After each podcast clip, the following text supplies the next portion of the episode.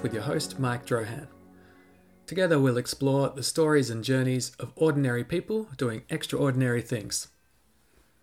We've all heard that age-old adage, never mix business with pleasure. My next guest found out directly what can happen when things go sour in Southeast Asia. Riding high with a number of successful Vietnamese hospitality startups to his name, Western Australian expat Andrew Lambie found his burgeoning empire scuttled overnight when a business agreement was dishonoured by a trusted friend. Ironically, it's Andrew's faith in humanity and altruistic nature which ultimately helps to re-rail his business prospects. I met Andrew whilst admiring his bright orange vintage Vespa at the front of Nine Grains Bakery, Hoi An, which, as it turned out, Andrew also owned.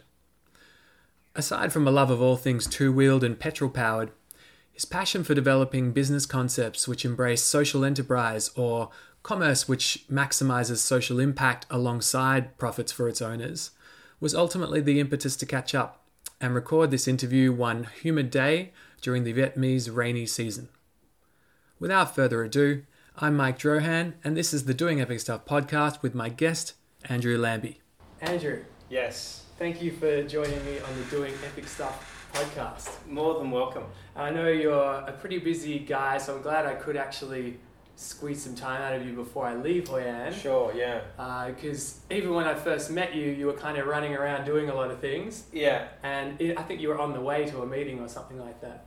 But first time I met you was out the front of Nine Grains because you took a photo on the Vespa.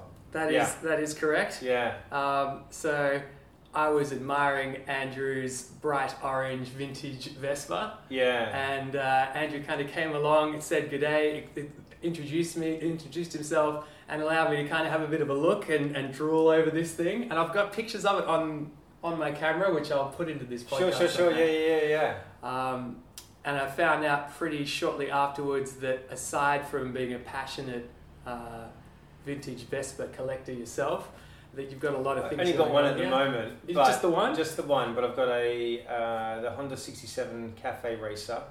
I'll have to send you a photograph of it. It's beautiful. It's in the, in the shop now. Um, it should be finished. I think it's nearly finished actually, just doing redoing the chrome work, but it's got a one sixty c c um, racing engine in this thing.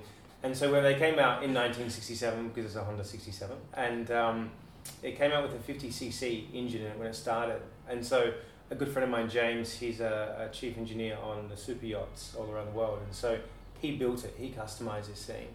And um, it's a pocket rocket.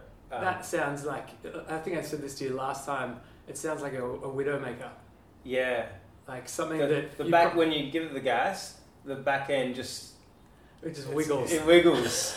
Um, and it's it's it's stunning. I, I once had it out the front of the bakery, and um, there was this Aussie guy who came past and offered me five grand U S cash. Mm-hmm. I said, no, it's not for sale. No, I love um, it. It's just, it's beautiful. It's stunning. It's, it's cool. Elongated fuel tank. It's silver with a black pinstripe down the centre. Um, handmade leather seats. Mm. Um, it's just, you look at it and you go, it, it should be like in a museum. Like oh, it's a masterpiece. Mo- mobile uh, work of art. Yeah, that's exactly it. Yeah, yeah, yeah. It's cool. Anyway, we're going off track again. No, no, no. I'm, yeah. I'm all good for going okay. off track. That's fine. uh, so, Andrew, you... Uh, well, I found out pretty quickly, aside from being having this wicked-looking bright orange Vespa that I wanted, uh, you actually owned the cafe we were at, which yeah. is Nine Grains, um, and that... Uh, one of the, the interesting elements of that cafe that you owned was that it was part of the Streets program. Sure. Um, yeah. And we'll, maybe we'll go into a bit of detail about that in a sec, but I'll probably just kind of segue and say, aside from owning a cafe, um, Andrew had a whole slew of entrepreneurial endeavours he's involved in, which mm. we caught up for lunch because I was like, this is an interesting dude, and Andrew yeah. was good enough to give me a bit of his time, so we just caught up to have a chat. And I found out about all these different projects you're involved in, um, and some of the key elements that I personally found really interesting uh, were were that a lot of these projects have uh, giving back in their sure. D N A, yeah. which I think is, you know, it, it's it's the right direction for businesses in the connected, conscious global economy, and I love it. And I'm always thinking myself, how can I yeah. integrate that into doing epic stuff? Um, and I think that you know, a lot of people are happy to have found one single passion or one thing. You know, they can they can play, spend their whole lives going, oh, what do I really care about? Yeah. And you've kind of found a way to explore all sorts of different passions, um, mm. uh, and and take them to an execution stage, which I think, you know, even doing that once can be challenging to an individual. So. Sure. Look, I, I think it is difficult, um, and it's not necessarily easy to do it overseas either. You know, I think the that's... The expat layer as well, yeah, which maybe we'll start there too. Like, what the hell are you doing in Hoi An? Like, so I came to Vietnam uh, end of two thousand ten. Um, I used to work for Intercontinental Hotels Group, uh, twelve years. Um, Australia, Vietnam, Thailand, um, big hotel group. Yeah, was the largest in the world by room count before. Um, I think Starwood has it now. Um, but worked across Holiday Inn, Crowne Plaza, um, Intercontinental. Um, I helped open the Intercontinental Melbourne, the Rialto on Collins Street, oh. down New York end of town, not Paris end. Um, in December two thousand nine, global financial crisis. Um, worst time to open a hotel. The hotel was closed. Um, for a year. It used to be called um, Rialto Hotel on Collins, and before that, well, Intercon owned it at the time, and so they called it Rialto Hotel on Collins because they couldn't call it an Intercontinental because it hadn't been refurbed. And before that, it used to be Le Meridien. Um, oh, okay. Yes, yeah, right. The big, big, beautiful property. Yeah. And we used to have, um, we had Market Bar down on the ground floor, um, and it used to have the original cobblestone laneway going through, and you could see where the tracks were from the carts that used to go up and down there, so it was amazing. Mm, um, cool. I think my fondest memory of working with that property was um, we'd finished the refurb. We had our C E O, I think it was Bruce McKenzie at the time, and our um, area G M, who I can see now but I can't remember his name, um, oh, it'll come back to me later, and uh, I was there um, with one of my team, and we served them dinner, and they're the only two people in the whole hotel in the restaurant, this whole big beautiful hotel on either side, and they left. I mean, afterwards I said to Sabian, I said, go and get that bottle of champagne. And so we did. Um, we were then the only two, well, apart from security walking around the property outside, we were the only two people in this hotel in Melbourne before it opened the doors. And it was wow. just, it was surreal. It was really that's surreal. That's movie scene. Yeah, and when you, if, if you get a chance, when you go into Intercon from Collins Street and you walk through, it just opens up, and when you look on both sides of the facade inside, um, at night time they light it up, and it's it's stunning. So oh, beautiful. Well, I'll be back in Melbourne. I'll go check it out. Yeah, have a look. So um, I came over to Da Nang um, end of two thousand ten to help open the Crowne Plaza in Da Nang. Um, opened that project, and then I went to Phuket to Panwa Bay, the opposite side to um, Patong, on the other side where the naval oh. base is and where the cruise liners come in. The other coast. The other coast. Ah, yeah. The coast where the tourists don't go. Exactly. Um, so I helped open another property there. Um, when I was there, we had a, a tsunami warning that came through, and we had to evacuate the hotel. That was interesting.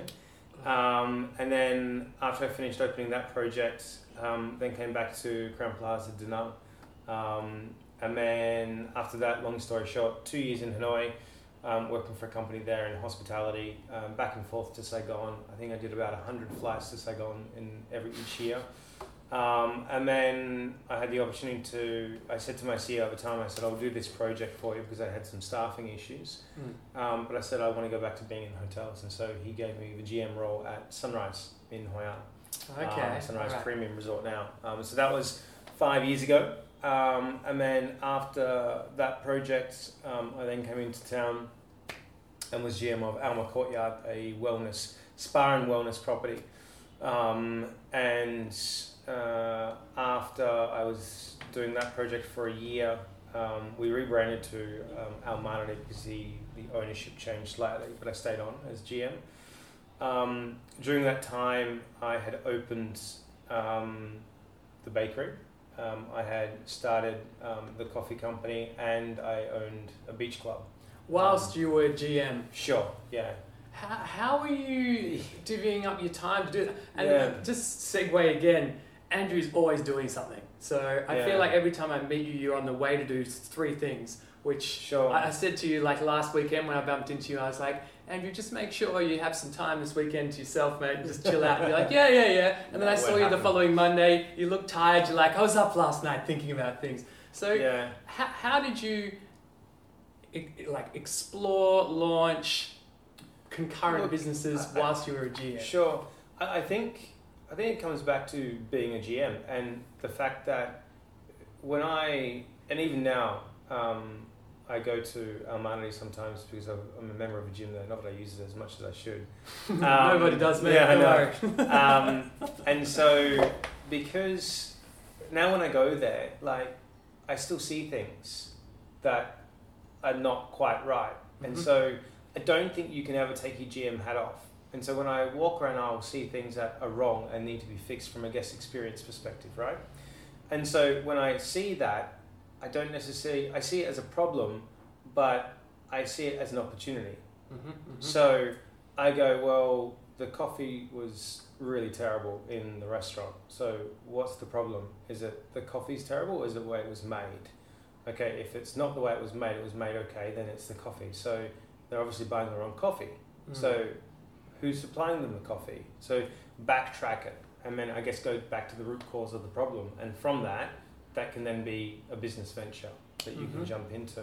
So, so these things, these other business ventures, they you they almost find you. You're not necessarily seeking them out. Mm. You you're always in the world with this G M hat on yeah, that you've developed sure. through professional experience. Yeah.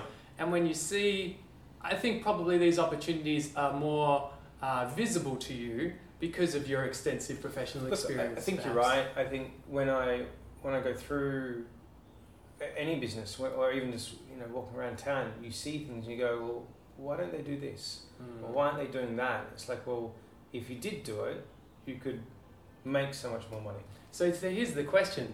The big difference between, I think, what separates successful people and people wanting to be successful a lot of the time is the doing, right? Sure. It's that first step. And doing epic stuff, this whole concept is mm. about everyone wants to do shit, but to take that first step's the hardest part. So how did you yeah. become a first step guy? Because I feel like you're continually happy just to have a crack at things, whereas people are generally risk adverse. Sure. I, I think, first of all, you you need to work out what is it you want to do. You know, what what is so, what if it's a product or if it's, um, you know, you want to open a, a restaurant, you want to open a bar, you want to produce a coffee cup, you want to produce coffee. What is it that you really want to do and why do you want to do that? What's the purpose? Mm-hmm. Um, you know, if I look at uh, Faifo Roastery, for example, um, you know, for me, in Vietnam, there's amazing coffee. Um, you can have, you know, Lavazza, you can have Illy. Um, there's lots of other brands, imported brands you can get here. Um, but actually, most of those brands are not imported from where they're from. They're actually produced somewhere in China for a cheaper price point. Or yeah. for, for, for Illy, for example. I love a bit of Illy. Well, the Illy in Vietnam is not from Italy. Oh, this is like Asahi it's, that's not from Japan. Yeah. So it's it's roasted by a Korean coffee roaster in Hanoi. And I won't yeah. say the name of the company because I know yeah. them. Um, yeah. They've, they've got the contract to roast it for Illy in Vietnam and send it through all of Southeast Asia. So you're not, so getting, you're not getting Italian No. coffee. And it's roasted their profile, yes, but the beans... Mm. Uh, a source from Vietnam, so it's different. So for me, I wanted to be able to create a coffee product that was clean, number one, um, because there's a lot of coffee here in Vietnam that is not clean and it's not safe. Um, so I wanted to create a, create a product that was clean, um, it's, it's natural, it's coffee. We blend it together and we put it in a bag and we sell it. That's it. It's so, simple. But how did you go from like... oh, this is an opportunity in this coffee thing, right? Yeah. And most people have these thoughts every day, like, ah, oh, this guy could do, we could be doing this service better, or this gym could be doing this mm. better.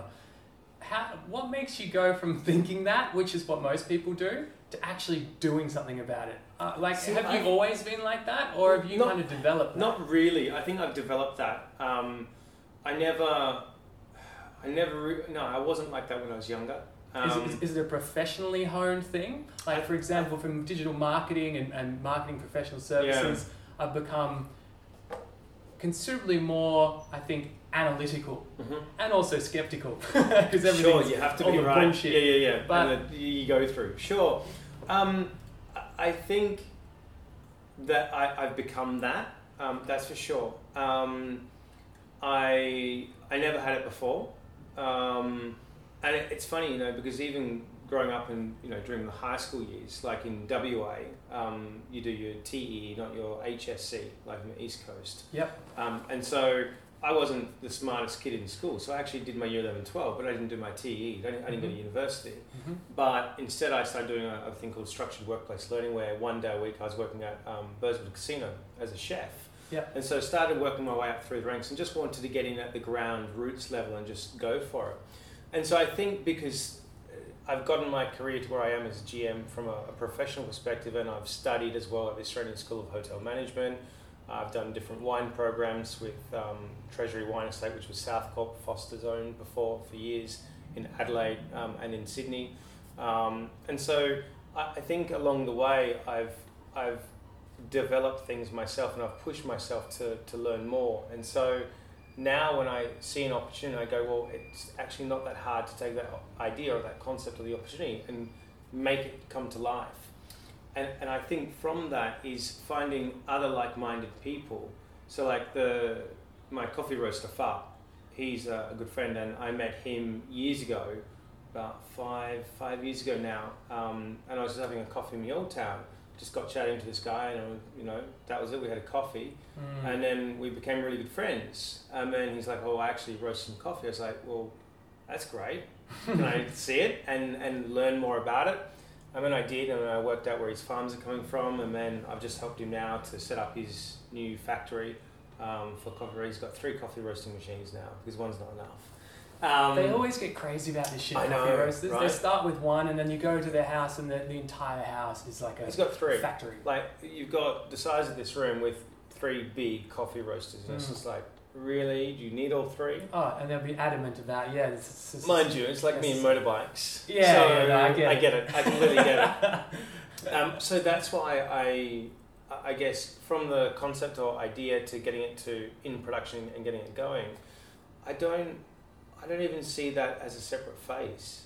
Mm. It, for me, it actually just blends together as one, it, yeah. if that makes sense. I think um, it, it feels like to me that that happens for you so organically, so naturally now. Yeah. Because of, I'd say a large part of that is your professional experience, having seen and been part of those things sure. happening. Yeah, and I you've, guess so. You've, it's probably shaped you in some way, is that you're making conscious, unconscious decisions about what's a good or bad decision very quickly. Yeah. Because you've had to do it in high pressure environments sure. for a number of years. Yeah, you, you're probably right, but I don't, I don't even think about it. Yeah, I don't you, think you, you do it consciously. No, no, I think it's just a decision that you, you make, and you, you, you kind of just know it's right. Mm-hmm. Or you know, actually, you've got a better, don't, a better. Don't even touch it. Walk away now. Yeah, yeah, you know. Yeah, and yeah, I've been in those positions before, and there's been some times. Um, there was this, there's this one time. Um, there was a beautiful, beautiful property in town, um, down this little alleyway, and it had these two big wooden doors, and you opened up, and it walked into a courtyard, and there was two traditional houses, Vietnamese houses that were from the mountains, and there's this beautiful little restaurant. And I saw it, I spoke to the owner, but the owner was one of like five brothers. Mm-hmm. And so um, I was about to sign a five-year lease on this property. Um, and it was very expensive. I can't remember what it was at the time, but it was expensive. This is about four years ago now. And we we're just about to sign off on it. And then I met one of the brothers in Saigon, and he was like, really happy you're taking it. And I had all the branding worked out. I employed a sales manager in Saigon who was already getting contracts for tour groups to do a tour group in there for lunchtime. And so what the, the idea was, tour groups at lunchtime, fill it full, get six, seven bucks per person for a lunch, do a cooking class in the morning before they arrive. So cooking class, tour groups at lunchtime, and then tourist market at nighttime. So you close during the daytime, but you're open gotcha. for dinner. So it's an exclusive traditional Vietnamese house. You have dinner there. It's really local, local food, but it's in a very unique setting. Um, Sounds beautiful. Yeah, Great it's concept. stunning. Um, I've got some photos I'll have to send you as well from that, and I had all the branding, Nem, which is taste um, mm. in Vietnamese. Um, so nice. Instead, I gave the brand to a friend of mine who I created, and he uses it for his restaurant now. So, um, but getting back, yeah, getting back to the story. So I met this brother in Saigon, um, and he's like, "Oh, my brother wants to change one of the clauses in the contract." One of these invisible five brothers. Yes. It sounds like a kung fu movie. Tell me about it, right? And so then I said, okay, we'll forward me the contract, and I sent it to my lawyer and um, in Hanoi, uh, Trang, and um, and she came back to me and she said, um, "Did you see what they wanted to change?" I said, "No, I didn't." I said, "That's why, you know, I've got you." And she's like, "Well, they want to change the clause that if you are one day late on the bank transfer to for the rental, then they can terminate your contract, and termination of the contract includes the rest of the rental fee for the rest of the contract period plus a penalty." Oh, wow. Now, just so happens that one of the brothers was in charge of all the cash transportation for all the banks in central Vietnam. Oh, no. Uh, You're not telling me something's up. Wow. And so he knew all the bank managers.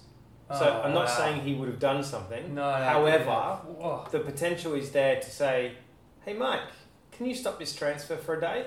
Bam. And then I'd break my clause in wow. the contract. And so I'd lose everything.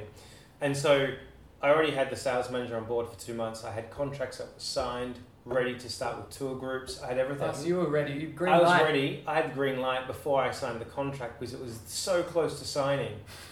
And yet this one clause, and she said, "Walk away." I said, "But I've got these contracts that are worth, you know, a couple of hundred thousand dollars already. I've got this." She said, "Walk away." Yeah, wow. And I'm like, wow, that's... Um, hence why the receding hairline already, you know, like, and that was four or five years ago, you know, so. If you'd taken get, it on, it'd probably get goosebumps now still talking about it. Yeah, I got was, a little bit there, a little it bit. It was just that, uh, you know, because I was so passionate about that, and, you know, and your head just goes, why would anyone do that? But mm. they do. So it's business. Careful. You've got to be so careful, and you have to make sure you cover your ass. And if you don't, then you, you're done. I um, think it happens so easily here.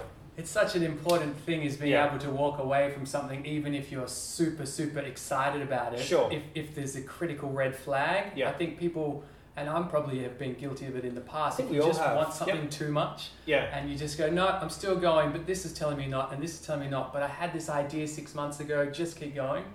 But that, again, this comes back to having good people to advise you yeah. and good people to fill in the blanks in your own skill sets with sure. these endeavours. You've got to be a lawyer. And I think that's the thing. You don't know everything.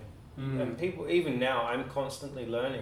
Um, and I think that's important to understand that, is that even in business and as a G M for many years now of hotels, there's certain situations that you put into and you go, "Actually, I'm going to make that phone call and I'm going to call a friend and, and, and find out, you know, Um, what their thought is on this or what their take is on it," because it's, you're not always right.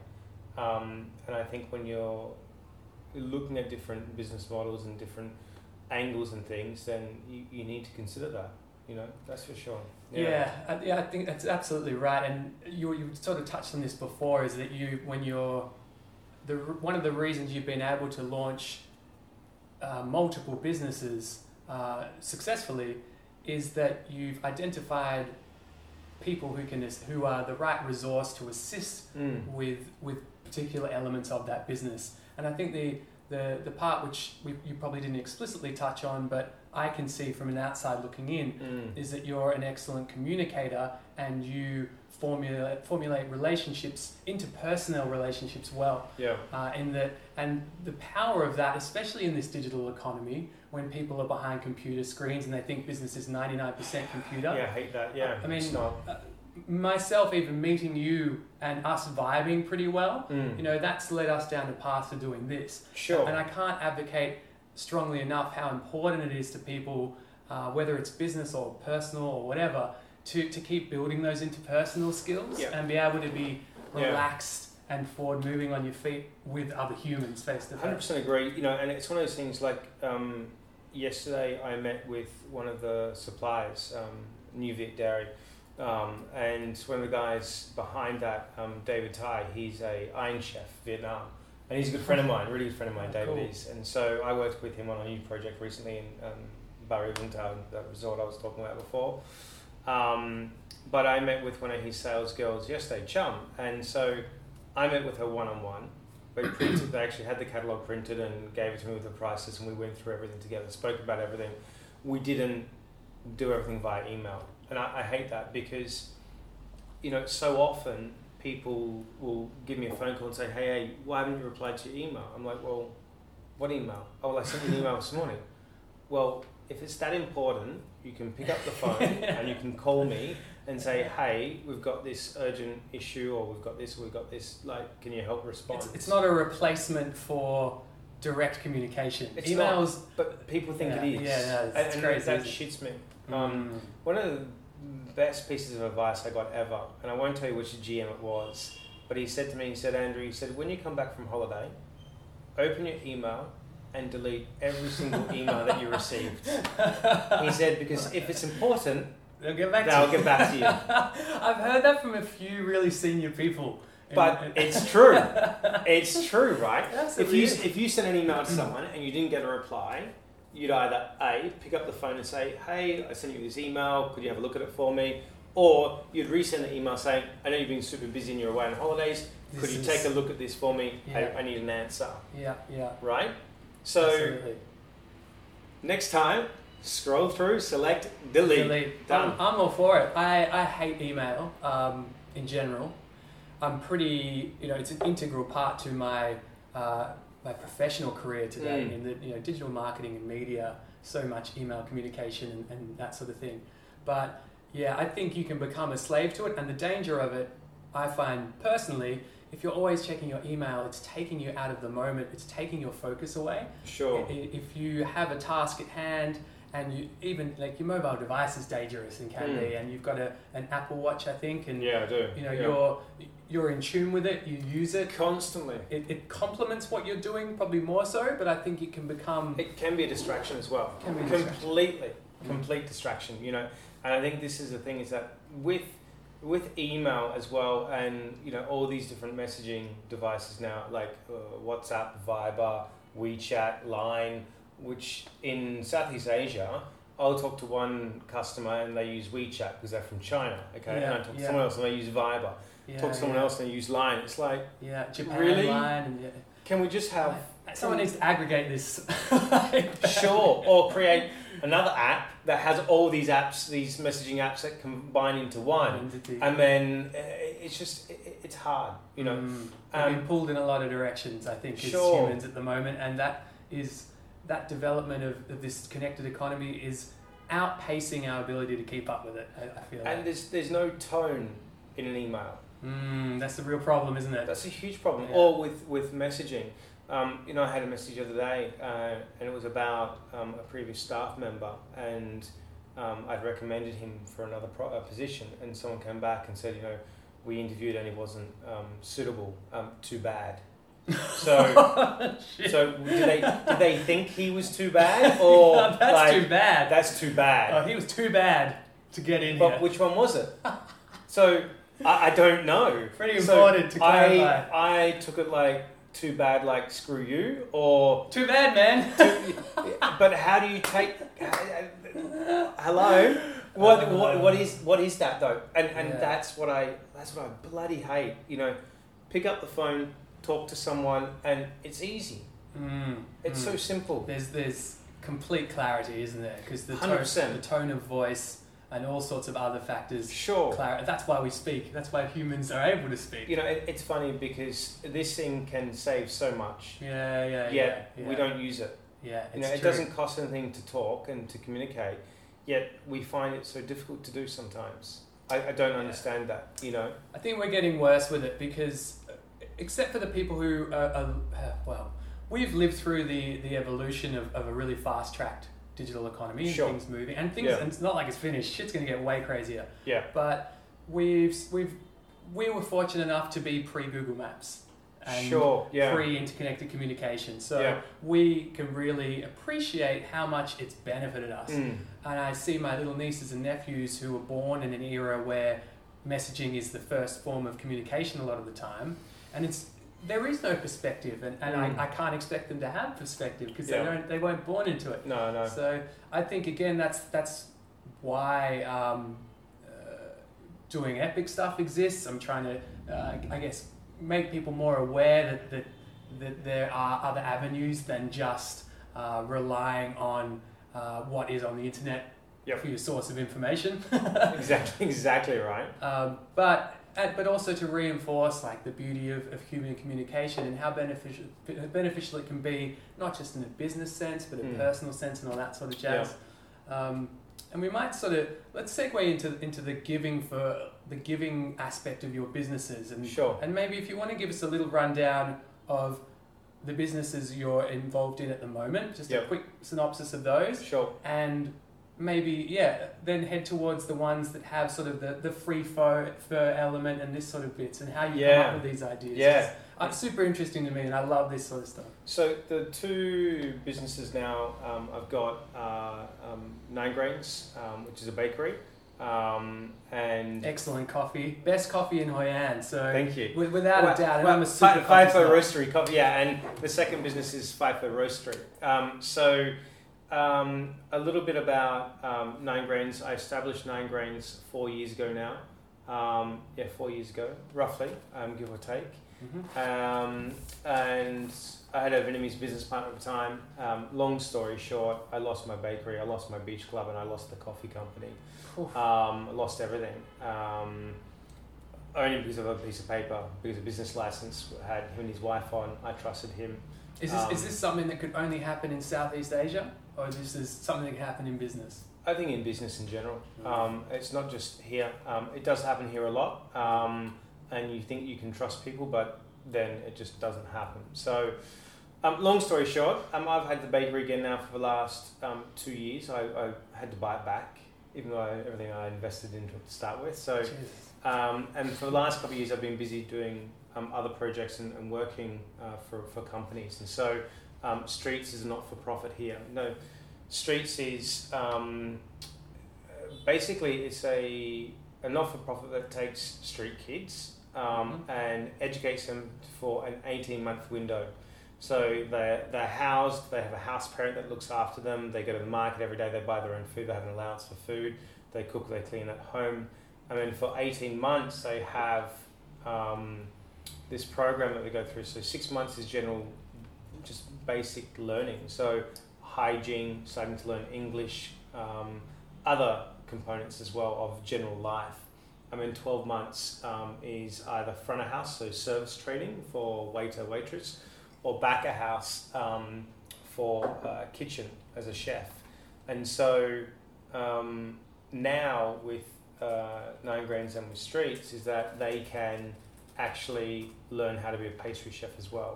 So before they could Very learn cool. just to be, a, not just to be, but they could learn to be a chef, but now there's a pastry component as well. So that's Nine Grains, I guess. Um, so opening up the the a world of, of potential uh, employment through sure. assisting people who are perhaps underprivileged. one hundred percent, they all are, yeah. And they're giving them the skills to then move on and and join business entities and, and work as hard as mm. they want to work to be professionals yeah. in the industry. There was this w- cool. one story I remember, just quickly on that. Um, there was a fundraising event in Ho Chi Minh a couple of years ago I went to, um, and uh, one of the students went up on stage and said that um, he remembers this story um, very clearly, and he said um, there was this couple um, who went to a local pho restaurant, ordered two bowls of pho, sat down, the owner gave it to them, um, and then they started eating it, and then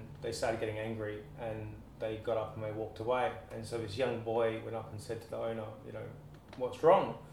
And uh, the owner said, well, they said it was cold, it wasn't very nice, didn't want to eat it. And mm. this young boy was like, oh, well, can I have a bowl? Um, and so he ate one bowl of pho, was like, wow, it's the best thing ever. and he was like, well, have the other one if you want it, you know, and so he did. Um, and that was his first meal for two days. Ugh. And then he turned around on stage and he said, that boy was me. Mm. And you just go, really? Like, shit. And it, it brings it home that there's still a lot of poverty in different parts of Vietnam. Um, mm. And so these kids do come from backgrounds that uh, are very needy. So, yeah, um, which is good. So it's nice to know you can actually give back. Um, so that's Nine Grains, I guess. Um, and then... Um, so with Nine Grains we have uh, retail component, um, which is where I met you, um, and then we have our wholesale as well. So we produce bakery product for a number of people um, in and around the old town. About ten different um, companies. Um, at Again, the moment. Wicked bakery products. Yeah. The croissants, I've over- overdosed on them. Like yeah, they're, they're a bit uh, addictive. I had a ham and cheese croissant this morning for breakfast. They're so, evil yeah. and like particularly well priced for the quality. I feel sure, like. like uh, twenty thousand plus tax to twenty-two thousand, so uh, a dollar U S. You know, so Epic. yeah. And I go to prop, Australia, proper, pay eight dollars yeah, Australian, exactly. And it's not as good. I know. Um, Faifo Roastery. Um, so Faifo Roastery, again, was uh, a brand that I created um, five years ago. And so a lot of people don't know, but Hoi An used to be called Faifo. And so that was the old name that the French gave to Hoi An. I did not know. And so Faifo is spelt in two different ways. So it's F A I F O or F A I F O O. So there's two ways to spell it, but the French actually did it with one O, not two O's, but then the Vietnamese did it with two O's. So, um, yeah, so hence Faifo Roastery. Um, so, and that's why with our logo, I've got the Japanese bridge in the centre, and so people look at it and go, well, what is Faifo Roastery? It's like, well, Faifo is the, I just got to smell a whiff of that coffee when you turn that down. It's so, it's so uh, it's, powerful and lovely. It is, isn't it? It's just that, it's that smell of fresh coffee in the morning. It's just particularly, like Vietnamese coffee seems to be particularly like, uh, just the scent is strong. It permeates really yeah, nicely. I think that's because it's the Robusta bean as well. That's why most Vietnamese yeah. coffee is Robusta, not Arabica that we're used to drinking, which is what this was. Right, okay. That's why, yeah. So Faifo Roastery, again, originally created um, five years ago, and then part of obviously what I lost, and then um, I've recreated it again probably about twelve months ago now, um, mm-hmm. started working on it. Um, the design for the the bag, um, well, the logo design to start with, I, I worked on with a, a guy in Hanoi. Um, he's done all my um, branding for me before. I worked with him in Hanoi. Um, Brandy's um, lovely, by the way. It's yeah, really look, nice. it, it stands out, and he, he gets me. Um, because so I, important. Because I was his boss in Hanoi um, when I was working for this company, he understands how detailed I am. And so the thing thing with Hua is that he will send me three different versions, and I choose one. Mm. From that, then I make modifications to it. But sometimes he would just ignore my messages and my emails and go like, I'm not doing any more today because you've changed too many things. And I'll be like, well, you have to make it, you know, one millimeter taller on the left and, and do this and do this. And he's like, why are you so detailed? It's like, it's got to be perfect. Yeah, yeah. And I guess in so many ways I am a perfectionist because, and it comes back to that G M role thing is that yep. if it's not perfect, the guest is going to complain. Mm. The guest complains, that costs you money. If it costs you money, then you're not doing your job properly, and then the owner will question you and say, "Why did that happen?" Yes, because that's, you, that's haven't, a, you haven't, you haven't, you haven't gone back to that root cause and worked out why it was going to happen in the first place. Mm-hmm. If you worked at that, then you wouldn't have the guest complain. And this, this to you seems, I, I can imagine, just seeming ridiculously, obviously logical. Like this is the most, like, why would you do that? Why would? But which, you don't need to vocalize that. But I'm sure that's what's going sure. on. Which I'll explain. I'll explain a story. Remind me wardrobe. Okay. I don't I'll think I told you this. I'm gonna, I'll tell you the story after this coffee. So that's why I created Faifo Roastery. And so then the bag design was important for me. I wanted to look at um, craft paper, um, only because I like the look of it, and, and then to keep it natural. And then like on here um, with this design, um, uh, a good friend of mine, um, he gave it to his mate um, who. worked for um, Starbucks in design, and so we sent this to him and he reviewed it and said, yeah, it's really cool, I would just change this or change this, some small small modifications, and then this is how I came up with this design. Um, and so the boxes, like it's got farm, region, profile, the roast date, the altitude and the processing, and it's all empty mm-hmm. because the Farp and his team, we're going to write it on. And so we write it onto the bag, and then it'll be handwritten. Handwritten, yeah. yeah it's a nice and touch. It's just, it is, you know, it's simple. And then on the back, it, it's got about us, um, talking about how we source the beans directly from the farmers themselves. We don't have a middleman that we go through. Mm-hmm. Um, and we want to make sure that during the the, the process um, of of farming, that we're working with the farmers as well. And so Fup's down there, he just got back only a couple of days ago. He's in Hanoi now, um, talking to some other people about some other things for the farm. And so we're always working with them and making sure that um, we're not certified organic, but we're using organic principles. And so to get the certification is quite difficult in Vietnam still, mm-hmm. um, but that's something that we're working towards. And so eventually we'll get it. Um, but looking at biodiversity within the plantation process and how we can make things better um, and, and give back, it's, it's really important for us and for me. Um, and then it talks about our, um, for Faifo Roastery, it talks about our philanthropy work. Um, and so, because I do so much with Nine Grains on the Streets, so with Faifo Roastery, we're going to support, um, and Karen doesn't know this yet either, I haven't told her. So um, we're going to support Lifestart Foundation. And so Karen Leonard um, just received her O A M, um, Order of Australia Medal, um, wow. for her work in Vietnam for Lifestart Foundation. Amazing lady. Um, so she doesn't. So what's her full name? Sorry, Karen, Karen Leonard. Karen yeah, Leonard. Okay. Yeah, cool. from from Melbourne originally. Been in Vietnam for eighteen, eighteen plus years. Yeah. Um, just received Order of Australia Medal, but hasn't actually received it yet because she's so busy. Um, so we're going to donate twenty percent of every bag that we sell. Twenty percent of that will go to Lifestart Foundation as a donation. Yeah, that's that's compelling. Um, you know, as as as a consumer, twenty percent's a big number. You know, but it's not really. But from a consumer's perspective, I mean, I've, I can't list the amount of businesses that will give you one one percent or five percent. Sure, twenty percent seems like it's a good chunk. Yeah, I, because I know I know what it can do.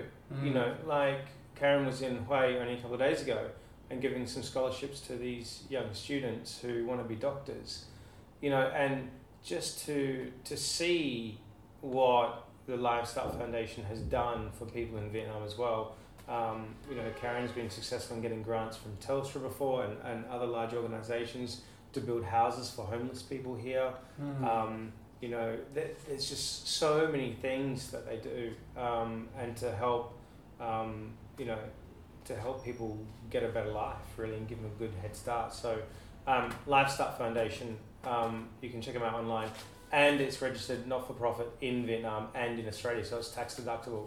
Oh, so yeah, okay. And they sell wine. They do a, a, a Lifestart wine, um, which um, so if you like a glass of red, order a case. Um, so do it. But yeah, she's awesome, um, and you'll see some interviews with her on, online. But she's great. So, um, but look, Faifo Roastery. I, I there's something about the the branding. I just love it. I don't know why. It's really cool. It just um, it works, and I think it's authentic. It is. It's, it feels like you know? It actually harks back to something. It's like. I remember Jeremy Clarkson saying the only reason, the only Japanese com- company, jump, Japanese motor vehicle company yeah. that he really likes is Honda because okay. there's a person behind Honda. There is a Mister Honda, mm.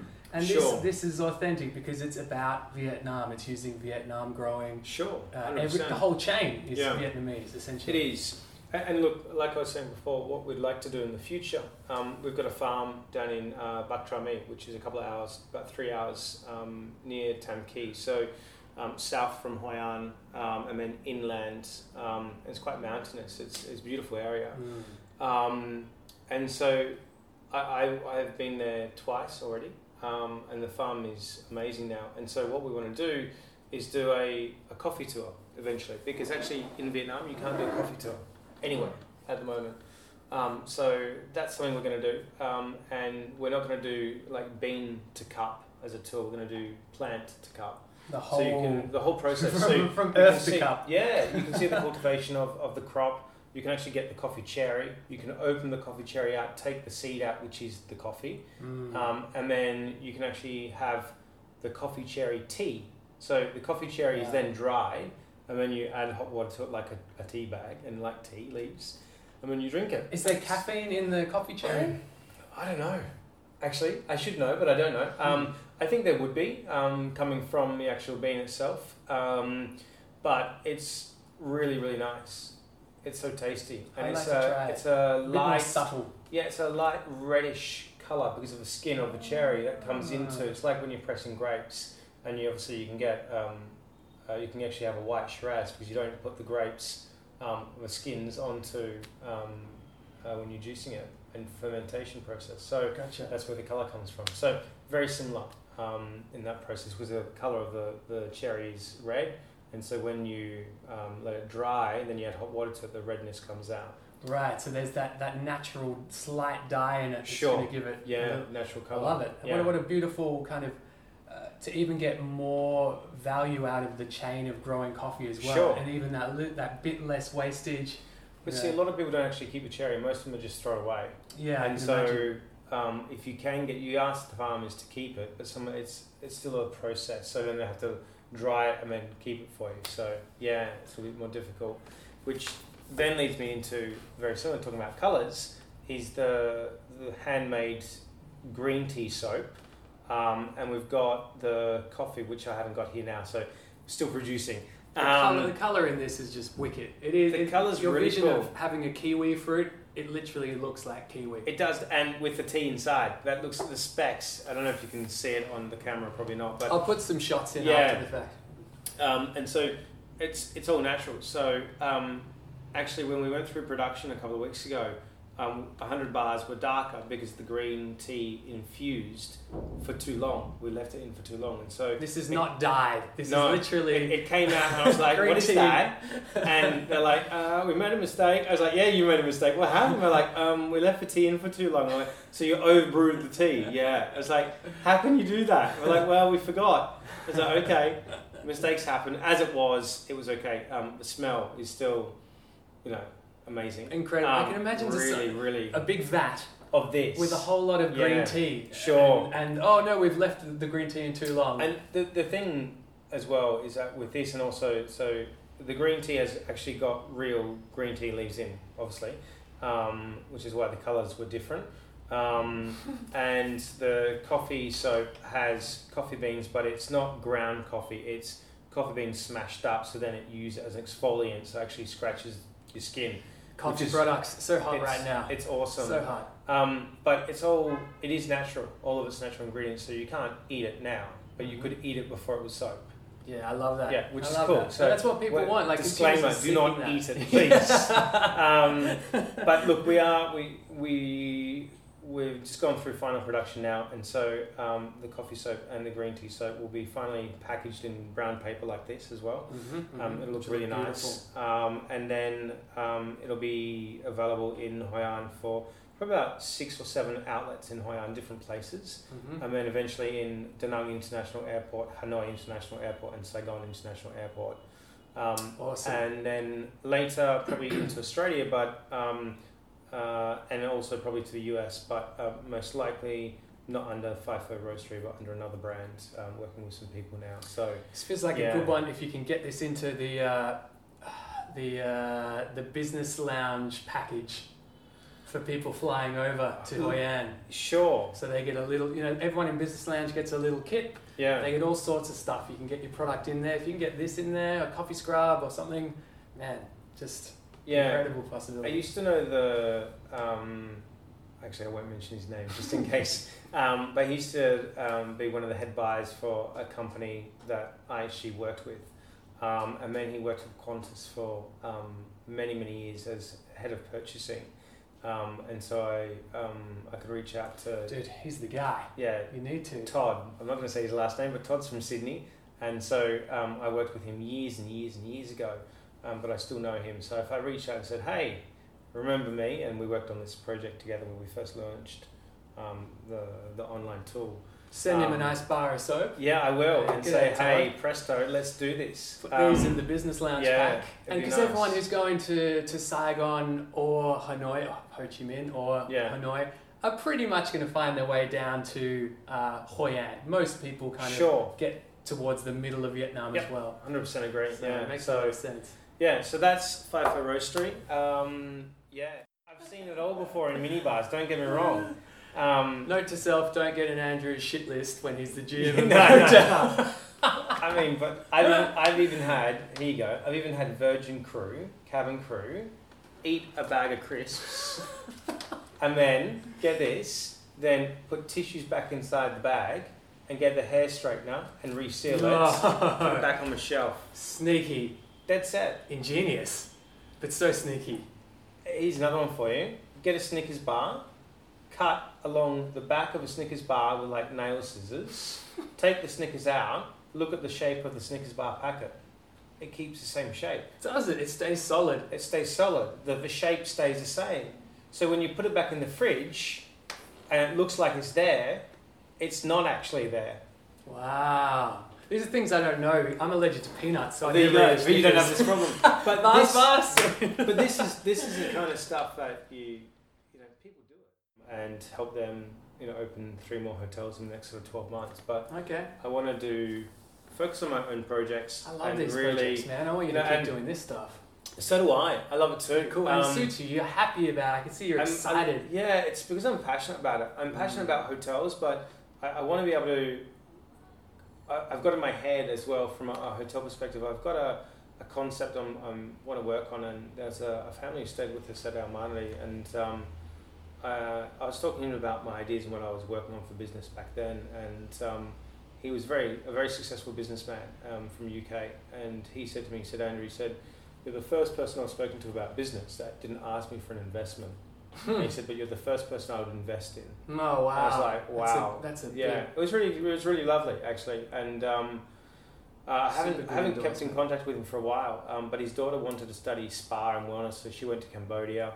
Um, his youngest son was like super, super smart. Um, I mean, his oldest boy um, was just really chilled out. Used to wear like happy pants, walking around the hotel with dreadlocks and awesome chilled out. Yeah, awesome, like complete mixed balance and and um, but lovely, lovely, genuine family and um, just really nice, really nice people. And um, uh, yeah, and I said to him one day, I said, well, when I'm ready to, to open this mini resort and complex idea I've got, I'll reach out to you and say, this is what I want to do. And then I said, you know, your daughter can come if she's still into wellness, then your daughter can come and she can manage it. And uh, oh, how cool. The whole concept and idea is really awesome because there's no Wi-Fi, no no phones, no T V, no nothing. Um, and it's a ten-day like retreat that you come to. And um, you have a nutritionist and you have a psychologist. There's no smoking. There's a strict plan. Oh, wow. You get this little book, which is like your Bible that you have to write in every day. It scares me um, greatly. Um, it was like the like you know the when you go to like Singapore or K L and you got the, the touchscreen in the toilet that you can say how cleanly it was and if you were happy or not happy. Yeah. Like it's those faces in every page every day. So you're like, I'm angry because I didn't have my cigarette, or I'm angry because you're on you're on a you know decaf coffee. You want your caffeine fix. Like that's what you fill in along the way. And then um, there's a there's quite a few components to it that I, I've I've worked on. And I guess because I've worked in different properties, you. create you create more ideas and concepts that can work, which comes back to products yes. that then people want. And you know, so often you see that, you know, like coffee, people want a really good quality coffee. Mm. They don't mind paying for Globally. it, you know, um, but they want a good quality coffee. So mm. why can't you buy good quality coffee that doesn't have any chemicals? It's not processed in any way. It's it's just simple. Coffee beans that we've taken, we've roasted them, and that's it. Mm. And we've put it in a bag. That's what it used to be. So why why do we go away from what we used to do? Yeah, it's it's amazing, you know, isn't it? It we've kind of moved away from the what the it should be. The laid the the stripped back process should be yeah. to give you the best product has been kind of convoluted with middlemen taking sure. cuts. Yep, one hundred percent. Strange processes to get more value out of the bean. Yeah, and you just. It's funny because you're going backwards to move forwards, and, and, and I like that. It's yeah, simplifying things. one hundred percent. And it's like, if I said to you right now, Mike, can you please drink this? Mm. Well, what is it? No, just drink it. Mm. Trust me, drink mm. it. Yeah, it's good. It's going to be fine. If you've got a brand, you trust the brand. You do. There's so much power but, in brand association. Well, this is it, right? But what's really in it? Mm. You know, mm. and, and I think this is the problem half the time is that, especially here in Vietnam, you see it and you see that The, the product you think is natural and you think is good, but actually it's not. Hence why we've got Faifo Roastery now. Yeah, I which love is it. Good. I love that you've gone down that path, and it, it's, yeah. it's a good path. I'm going to run through a couple of quick post-fight interview questions, sure. and I'll let you go because I know you're busy today, and I've made you run a little bit over time. Yeah, have you got another five minutes? Or I, I do. Yeah. Yeah. I'll yeah. turbo through this part. I think so. Um. Okay. Um, the greatest obstacle you've you've overcome in this process, I mean, having your businesses collapse, multiple businesses at once through that partnership thing, sounds pretty gnarly. Is that probably the biggest thing, or what? What do you think? Yeah, I think it was. Um, it just sounds crazy. Yeah, to to lose, you know, a substantial amount of money, but also to to lose what you thought was a friendship. Um, that's the biggest thing. So now. Um, Never work, never mix business and pleasure together. Mm, um, mm. Always keep it, it's black and white. This is what it is. This is what the contract says. This is it. And everything goes into the contract. Mm, um, contract's super important. It's massively. So easily overlooked. Um, and in Vietnam, even if you've got a contract and it's signed, it's not valid. Um, so right. you have to take it to the notary office, get it notarized, get it chopped, and then you do the fingerprint on every single page and sign your name um, with the fingerprint as well, each party. Ah, so okay. Then it's notarized. And then they've got a copy in the notary office as well. So if it went to court, they bring out the contract, which is being fingerprinted by yourself and, say, myself, and signed as well. Wow, okay. So then it's... Know your market. So, yeah, because and if you just signed a piece of paper and said, oh, well, this is our contract, it's not it's not a valid contract in Vietnam. Mm. So you have to understand yeah. it. And this is one of the things that you, you learn when you live here, um, what you should and shouldn't do. Is there anything on this on this path to where you are now that stands out that you, you have a regret about or that you would have changed in the process? I mean, I feel like if you get becoming G M at thirty-one, like, you know, it's not like you weren't uh, striving pretty hard from the get-go. So yeah. yeah, is there anything that kind of you went, oh, I would have done this differently, or I would have waited longer in the G M role before this, or anything like that? I don't. I don't think I've got any regrets ever. Um, everything's a learning curve. You know, um, and I've learned so much more from all these mistakes that have happened before. So for me, um, I, I think um, I'm glad I've had some mistakes along the way because it's made me become who I am now. Um, but you're always becoming, um, you're always becoming yourself, and things change you as you develop and you get older. Absolutely. Um, it's like the tattoo, you know, I'll become what I know I am. Um, you always know deep inside what you're going to do and how you're going to get there, but maybe the road's a bit rocky and it goes a different way sometimes, but you always get back to where you want to be. Um, and I think persistence. If you are really confident, you know, you know that gut feeling. Mm. Everyone gets it. Stick with it. And I think this is the problem, is that some people go, oh, it's getting a bit dangerous, I'll step away. Keep going through it. Because once mm. you do, once you break that barrier, you'll keep going. You know, you, it just doesn't stop. Yeah. I, I totally agree. I think the persistence is... underrated. Sure. And uh, persistence trumps talent. Yeah. Persistence. one hundred percent. Like, it really is just about being stubborn and backing yourself. And yeah. when you've run out of people telling you you're doing the right thing, to only have yourself to keep going forward mm. is really what uh, uh, differentiates people who, sure. who succeed in what they want to achieve. And not succeed in terms of I made lots of money, yeah. but succeed in terms of I did what I'd planned to do, mm. which is the ultimate success. Exactly. Right? Yeah. So, on that note, thank you so much, cool. Andrew. No, more than welcome.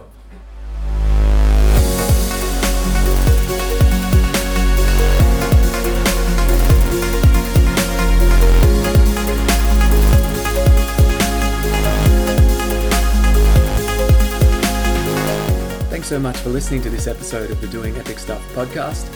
For the latest Doing Epic Stuff happenings, you can find us at facebook.com forward slash doing epic stuff.